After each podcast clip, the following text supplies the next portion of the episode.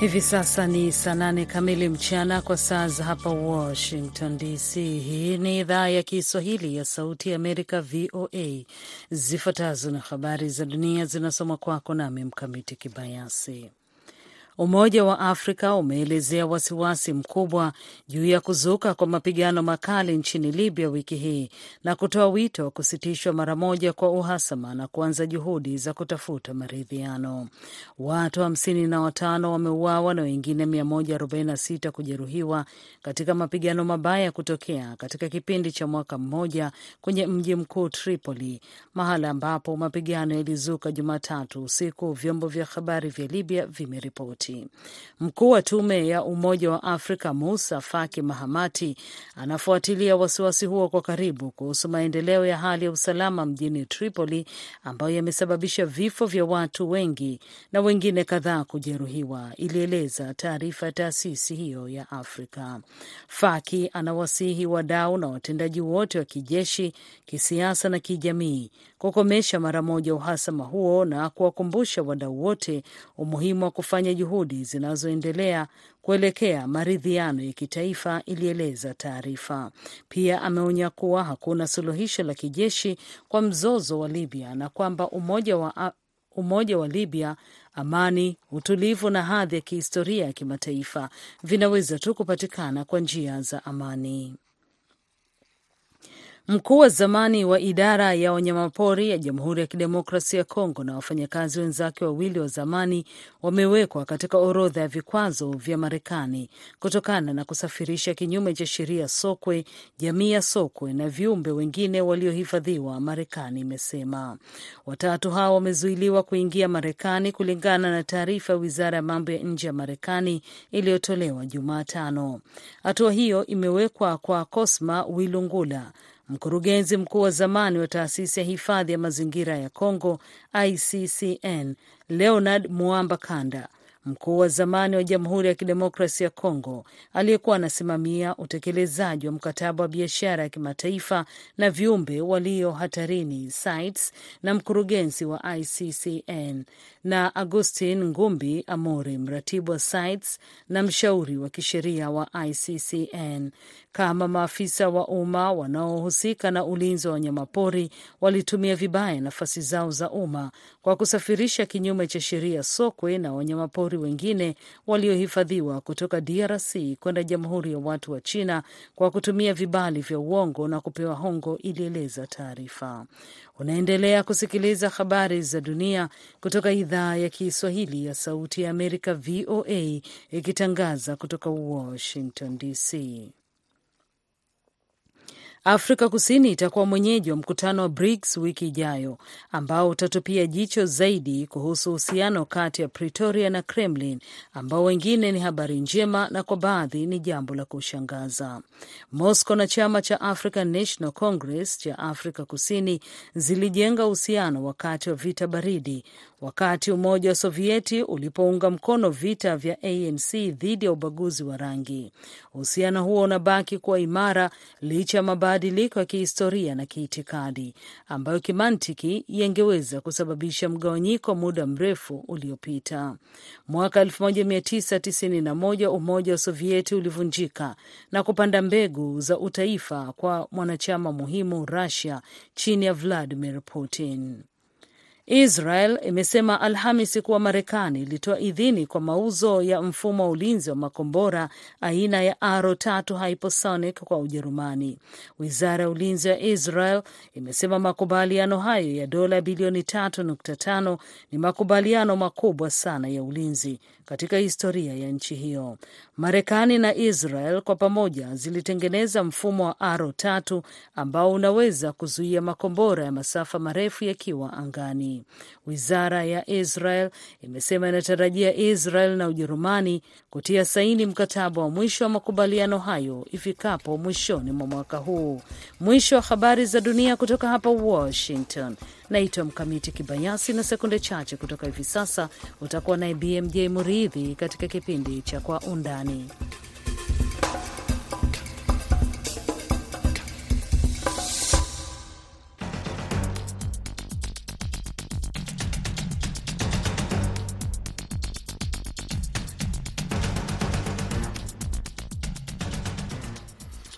Hii ni Kwa Undani kutoka idhaa ya Kiswahili ya Sauti Amerika, moja kwa moja kutoka hapa jiji kuu la Marekani, Washington DC, kipindi ambacho huangazia ripoti zinazogonga vichwa vya habari. Tunapekua pekua, tunachimbua na kukupa maelezo ya kina zaidi kuliko ilivyo kawaida. Katika sehemu ya kwanza ya kipindi hiki, tutaangazia matukio huko Jamhuri ya Kidemokrasia ya Kongo ambako mkutano umefanyika kuzungumzia utawala wa kijeshi kuondoka Kivu Kaskazini na Ituri. Je, wachambuzi wanasema hali ikoje?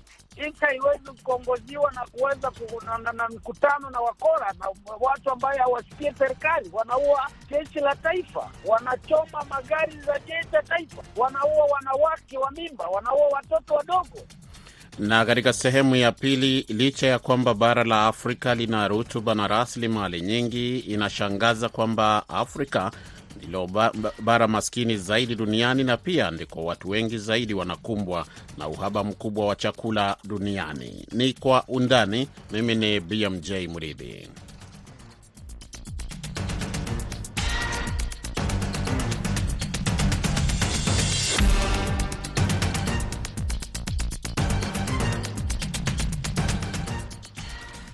Wiki hii msikilizaji, viongozi mbalimbali mbali wa majimbo ya Kivu Kaskazini na Ituri katika Jamhuri ya Kidemokrasia ya Kongo wamekusanyika mjini Kinshasa kuzungumzia kuendelea kuwepo kwa utawala wa kijeshi huko Kivu Kaskazini na Ituri, majimbo mawili hayo yaliyo mashariki mwa nchi hiyo, baadhi ya watu wakidai kwamba umeshindwa Eh, kuzuia yaani, utawala huo wa kijeshi umeshindwa kuzuia ghasia na ukatili ambao umeenea na unaofanywa na makundi hasa yale yaliyo na silaha dhidi uh, ya raia.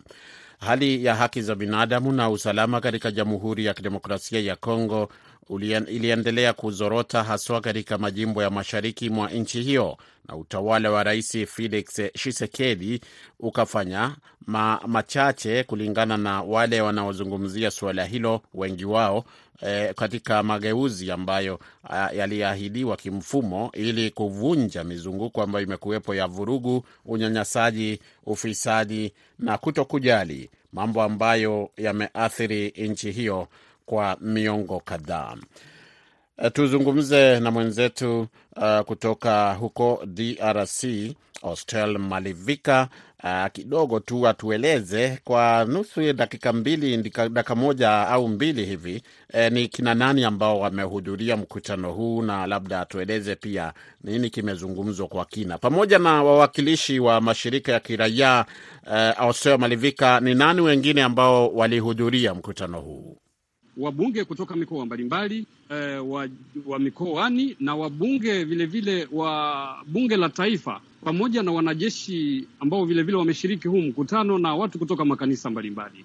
Na leo unapozungumza ni kwamba mkutano umemalizika sasa hivi na uh, umefungwa naye waziri mkuu Sama Lukonde amesema kwamba uh, wananchi mashariki mwa Jamhuri ya Kidemokrasia ya Kongo wameonyesha nia yao nia yao itapelekwa moja kwa moja kwa rais wa Jamhuri ya Kidemokrasia ya Kongo, ambaye ni yeye ataamua kuhusu huu uamuzi wa mashirika ya kiraia ambao wameomba kwamba ni lazima uongozi wa kijeshi umalizike katika mikoa ya Ituri na Kivu Kaskazini.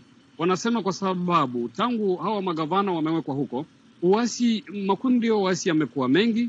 Kundi la M23 limekuja, mauaji yanaendelea, yako Kodeko kunakuwa, lakini vilevile vile upande mwingine unasema kwamba itakuwa ni makosa wakati ambapo magavana wa kijeshi wataondoka, kwa sababu kama Kivu Kaskazini iko kwenye mpaka wa Rwanda na Jamhuri ya Kidemokrasia ya Kongo, kuna mkuu wa mkoa wa Ituri huko mpaka wa Uganda na Jamhuri ya Kidemokrasia ya Kongo. Wanasema kwamba huenda sasa wanasiasa ama watu fulani wanaweza kujitokeza wakati ambapo hawa magavana wataondoka, lakini wengi wanasema kwamba sheria za Kongo zinasema kwamba hatuwezi kwenda kwenye uchaguzi wakati ambapo mikoa inaongozwa na wanajeshi, kwa sababu uchaguzi unatarajiwa kufanyika Disemba, na hiyo wanasema kwamba hairuhusiwe kwa kiongozi wa jeshi kufanya kampeni. Kwa hiyo ni lazima hawa magavana wa kijeshi waondoshwe mm -hmm. ili waweke sasa nguvu katika jeshi na wapambane na makundi mengine ya waasi kuliko kuwekwa kama viongozi. Uh, wengi wanasema kwamba mzozo mashariki mwa Kongo kwanja umefanya zaidi ya miaka thelathini na walitegemea uh, huu uongozi wa kijeshi kwamba utamaliza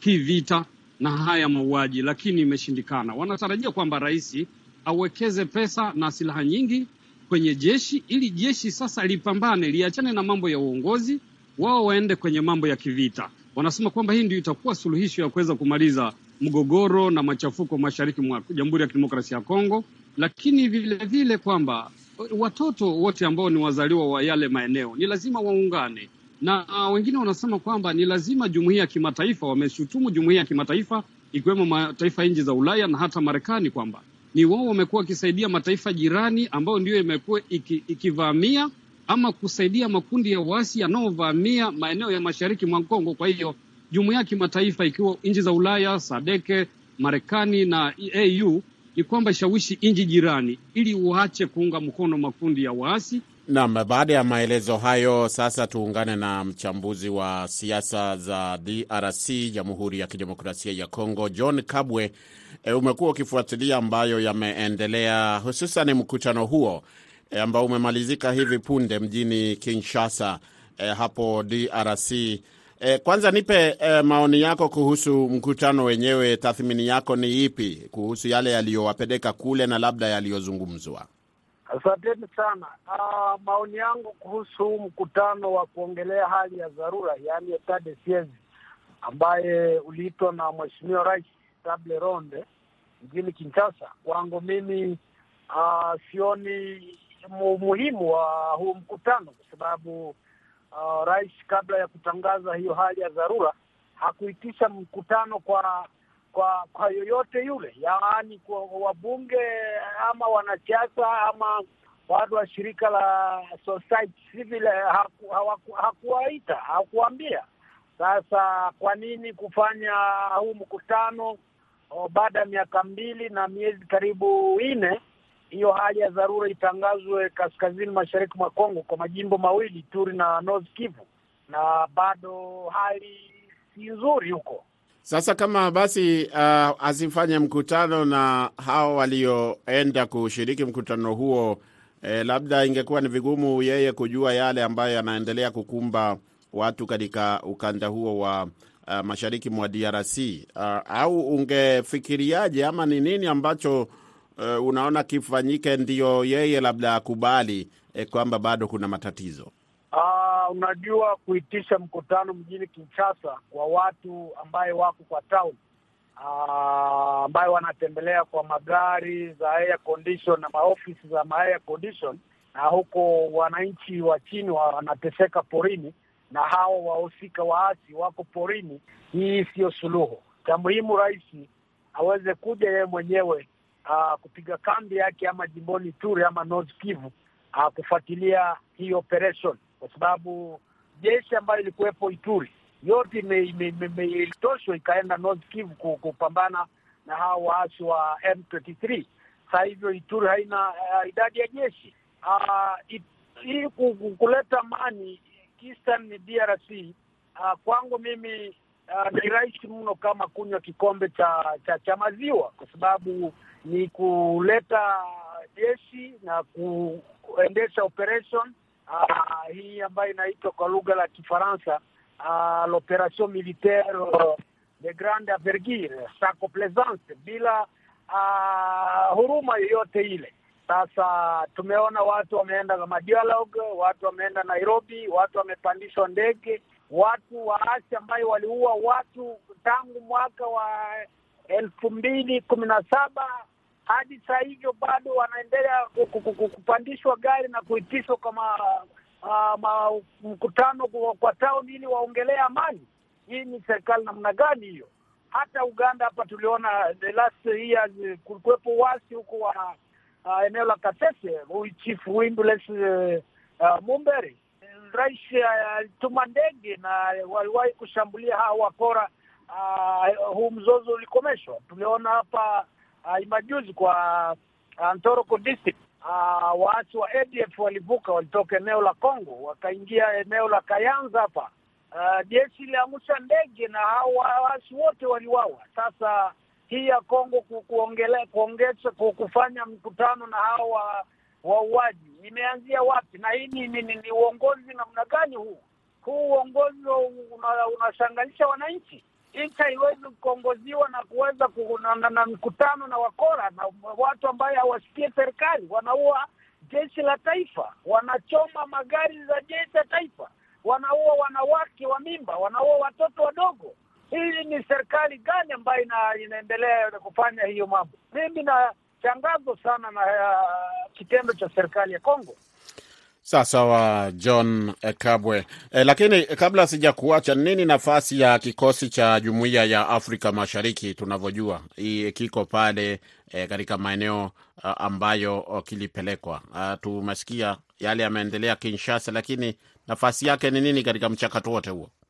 Mchango wa huu jeshi wa jumuiya moja wa Afrika sioni kabisa, kwa sababu bado waasi wako active, waasi uh, wanaendelea kutisha hali ya usalama, wananchi wanafariki uh, every day. Sasa sitasema kwamba mchango wao umeleta amani.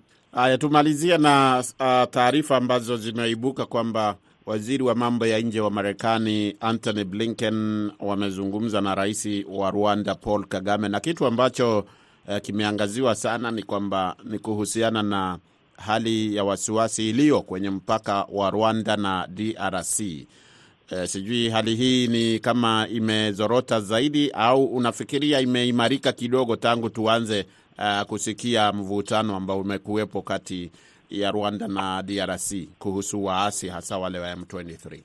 Sidhani kama Amerika italeta suluhu kwa Waafrika. Waafrika wenyewe wanaweza kuongea kati yao, wanaleta amani. Rwanda ni neighbors na DRC. Ukaenda Goma sasa hivyo utakuta wananchi wa Goma wanavuka Rwanda na wale wa Rwanda wanakuja huko. Sasa Amerika itasaidia nini hapo?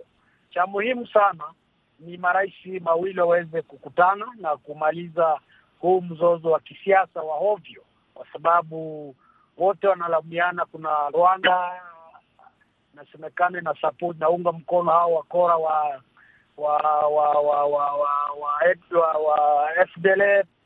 Uh, kuna Rwanda pia inashutumu serikali ya Kongo inatumia waasi wao.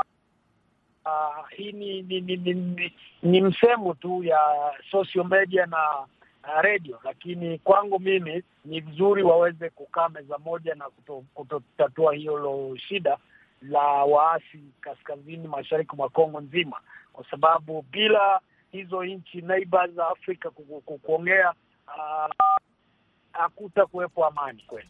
Shukran sana John Kabwe kuzungumza na Sauti ya Amerika. Karibu sana John Kabwe. Msikilizaji, anatukamilishia sehemu ya kwanza ya kipindi Kwa Undani, lakini kama kawaida, usiondoke, nitarejea hivi punde na sehemu ya pili.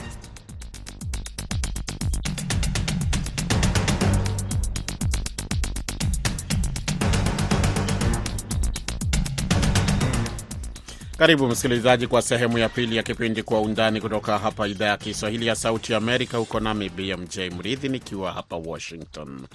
Licha ya kwamba bara la Afrika lina rutuba na rasilimali nyingi, na la kushangaza ni kwamba Afrika ndilo bara maskini zaidi duniani na pia ndiko watu wengi zaidi wanakumbwa na uhaba mkubwa wa chakula duniani. Sehemu hii ya pili ya Kwa Undani, mwandishi wetu kule Nairobi, Jason Nyakundi, anaangazia namna mizozo imechangia kwa kiwango kikubwa ukosefu wa chakula na njaa katika bara hilo la Afrika. Zaidi ya watu milioni 140 barani Afrika wanakabiliwa na uhaba mkubwa wa chakula. Idadi hii inawakilisha ongezeko la asilimia 22 ya idadi ya watu wanaokabiliwa na uhaba mkubwa wa chakula tangu mwaka 2021 na karibu mara tatu tangu mwaka 2018. Ongezeko la idadi ya wale wanaokabiliwa na uhaba mkubwa wa chakula barani imeendelea kwa mwongo mmoja uliopita. Mnamo mwaka 2013 kulikuwa na watu milioni 15.8 waliokumbwa na uhaba wa chakula katika nchi zilizoathirika zaidi barani. Takriban watu milioni 111 kati ya wale wanaokabiliwa na uhaba mkubwa wa chakula wako katika nchi zinazokumbwa na migogoro, ikiwa ni asilimia 81 ya jumla. Hii inaonyesha athari kubwa zisizo za moja kwa moja na mara nyingi hazitambuliwi zinazochangiwa na migogoro ya Afrika. Richard Tuta, mtaalamu wa masuala ya usalama, anasema nchi inapokumbwa na migogoro, masuala ya kujenga taifa kawaida husahaulika. Uh, migogoro katika bara ya Afrika inachangiwa sana, sio na masuala ndani ya Afrika yenyewe, inachangiwa na masuala kutoka nje, kwa sababu ni mambo ambayo yanawashwa na wale ambao walioko nje kwa, kwa mnajili wa faida zao wenyewe. Kwa hivyo uh, bado utaona migogoro ikizidi kutokota katika nchi nyingi za Afrika kwa sababu utakuta kwamba uh, wakati mgogoro wote unapotokea, kuna upande mmoja ambao unaouunga mkono, kuna upande mwingine ambao usiounga mkono. Sasa haya ni mambo ambayo yatazidi kuendelea kwa sababu eh, tunapigana kile ambacho tunaita proxy wars kwa sababu wakati ambapo hizi uh, migogoro zinatokezea utakuta kwamba maswala maswala nyeti ambayo yanahitajika yana, yana miundombinu eh, ukulima katika hizo nchi, masuala ya kiafya katika, kwa sababu kila mtu atakuwa anafikiria kujihami na kujilinda. Kwa hivyo haya masuala mengine yote hayatapewa kipaumbele. Kwa hivyo utakuta kwamba umaskini utaongezeka, utakuta kwamba idadi ya wakimbizi itazidi kuongezeka, itaendelea tu hivyo na itafika mwisho wake pia, kwa sababu itafika mahali sasa wananchi wenyewe pia watasema yamefika kikomo sasa, yametosha. Hata hizo hao viongozi ambao wanaotoa mamlaka ya kijeshi wajue kwamba chuma chao kimutoni. Kwa hivyo haya ni mambo ambayo na ndio kwa sababu wazungu husema history repeat itself. Kwa hivyo wasi, wasijigambe na wakajipiga kifua kwa sababu wametoa serikali kwa nguvu ya bunduki, kwamba wataishi na bunduki. Hapana, siku zao pia zaweza zikafika pia. Kwa hivyo mimi ningeambia tu kwamba baada ya kufanya hayo ambao wameyafanya, wakaweza kurudisha hizo nchi katika mfumo wa kidemokrasia ambapo wananchi wanaweza kujitawala wenyewe, wakaweza kutoa maoni yao wenyewe bila kushurutishwa. Nchi nane kati ya kumi za kwanza za Afrika zinazokumbwa na uhaba mkubwa wa chakula zinakabiliwa na migogoro. Takriban asilimia sabini na tatu ya uhaba mkubwa wa chakula barani imejikita katika nchi nane zikiwemo Jamhuri ya Kidemokrasia ya Kongo, Ethiopia, Nigeria, Sudan, Sudan Kusini, Somalia, Niger na Burkina Faso. DRC inaendelea kuwa na idadi kubwa zaidi ya watu wenye uhaba mkubwa wa chakula duniani. Ukosefu huu wa chakula umejikita mashariki mwa DRC ambapo takriban makundi 120 yenye silaha, baadhi yakifadhiliwa na nchi jirani, yamevuruga utulivu kwa miaka mingi. Nchini Nigeria, watu milioni 20 wanakabiliwa na uhaba mkubwa wa chakula. Hili ni ongezeko la karibu mara kumi kutoka mwaka 2018 wakati watu milioni 2.5 walikumbwa na uhaba wa chakula nchini humo. Wengi wa watu wenye uhaba wa chakula wanaishi katika eneo la kaskazini mashariki ambalo limevurugwa na kundi la Boko Haram na lile la Islamic State la Afrika Magharibi.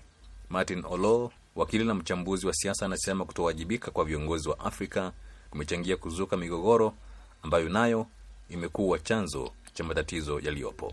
Ukweli ni kwamba ndugu yangu, iwapo wewe unaendesha mji wako ama nyumba yako na una haki na unatendea watoto wako haki, unatendea mke wako haki, bila shaka watoto watafurahi, ama utahakikisha kwamba rasilimali ya, ya, ya familia inatumika kwa njia ambayo inaifaidi familia. Shida ya Afrika ni kwamba viongozi mara nyingi wanapochukua nafasi ya uongozi hawashughulikii wananchi. Wao wanaipora nchi, wanajishughulikia wao kwa wao, hawafanyi maendeleo ambayo kwayo yananuia kuwainua wananchi. Na kwa sababu hawafanyi hivyo, basi inabidi migogoro iwepo, ukabila uwepo, uh, ukosefu wa amani uwepo, na mambo haya yakiwepo, hata ukiwa na rasilimali aina gani, huwezi kujiendeleza. Kwa hivyo kuna sababu ya kuhofia kwamba iwapo tungekuwa sisi ni viongozi wazuri na sisi ni wananchi wazuri, basi bila shaka tungekuwa tunajiendesha kwa njia ya kwamba wananchi wetu wamekuwa wananufaika, wanaona ubora, maisha yanaboreka, na bila shaka watu wanafurahi. Lakini kwa sababu watu hawafurahi, licha ya kwamba tuna rasilimali, licha ya kwamba tuna uongozi na tuna uhuru, kwa hivyo inabidi ya kwamba migogoro hii iwepo, sio kwamba eti wanaoleta uh, kasheshe wana suluhu, lakini kwa sababu kuna matatizo, basi wanaochangia kuongezea kitumbua hichi mchanga, kwa sababu wataki viongozi hao wale tu wao kwa wao. Uh, ukweli ni kwamba ni lazima tukubali eti kuna shida. Ukinapokubali shida, tunaweza kutafuta utatuzi lakini tusipokubali kwamba tuna shida hatutatatua hatuta shida yetu.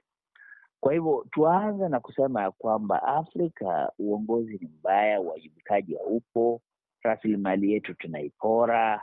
Ya Afrika nzima kama bara lina rasilimali chungu nzima.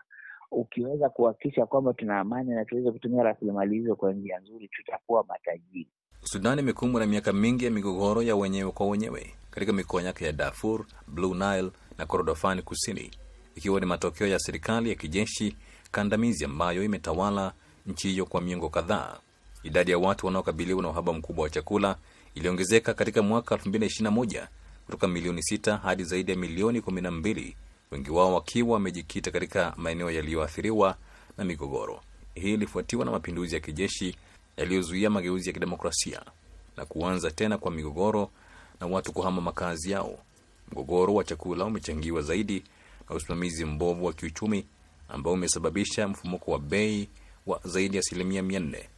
Unajua, kote katika Afrika hakuwezi kukakuwa na vita kama hakuna sababu ama kiini kiini sabamba cha vita kama hivi. Lazima kuwe kwamba kuna sababu ya kuweza kuwepo katika vita kama hivi, kuanzia Afrika Magharibi kule juu, utakuta kwamba ni, ni masuala ya dhahabu, masuala ya ya, ya ya madini sana, uranium kule, kwa sababu vita zina gharama ya hali ya juu, na lazima utakuwa kwamba uta, utahitaji fedha za kuweza kuigharamia. Hizi fedha utazitoa wapi? Kwa hivyo lazima uwe kwamba kuna zile rasilimali ambazo unaweza ukauza ukaweza kapata pesa na ndio ukaweza kununua dhana za kivita. Katika hizi vita pia kuna usafirishaji wa dhahabu zile kutoka nchi hizo. Kwa hivyo nchi zote ambazo zitakuwa kwamba zina rasilimali itakuwa kwamba hizi rasilimali zao hata ikaenda kwamba wananchi wakasema kama ni hizi rasilimali basi tuachane nazo.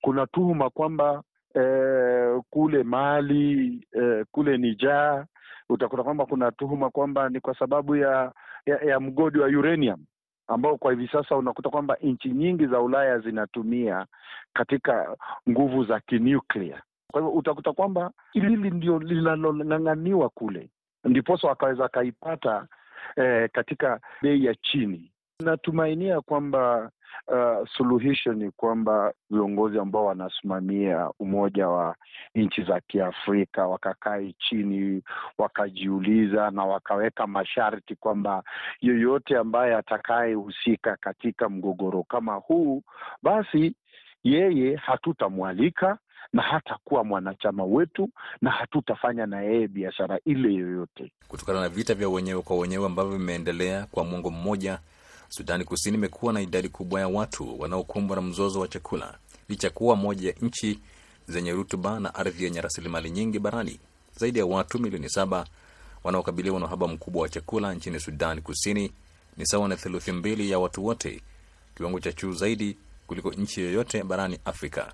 Mzozo wa Sahel magharibi mwa Afrika umewakosesha makazi karibu watu milioni tatu, wakulima, wafugaji, wafanya biashara miongoni mwao, na umezuia msaada wa kibinadamu kuwafikia wengi wao, kukiwa na zaidi ya watu milioni 36 waliohamishwa kwa nguvu kutokana na migogoro na utawala kandamizi katika bara zima. Idadi kubwa ya watu hawa wako hatarini zaidi na wako katika hatari ya kubadilika kutoka kwa mizozo hadi janga. Kwa kuzingatia mchango wa mizozo katika ukosefu wa chakula barani Afrika, utatuzi wa migogoro na mipango ya kujenga amani vya kubadili mwelekeo unaozorota wa usalama wa chakula wa bara. Shukran za dhati mwenzangu Jason Nyakundi hapo Nairobi. Msikilizaji, tunafika mwisho wa kipindi Kwa Undani kwa leo. Wote walioshiriki na kukifanikisha tuwashukuru. Mwelekezi amekuwa ni Saida Hamdun, msimamizi Meri Mgawe. Hapa studio umekuwa nami BMJ Mridhi, na upande wa mitambo tumekuwa naye uh, Hamza uh, uh, bwana Hamza huyu eh, akiwa anashikilia mitambo. Basi kwa heri ya kuonana.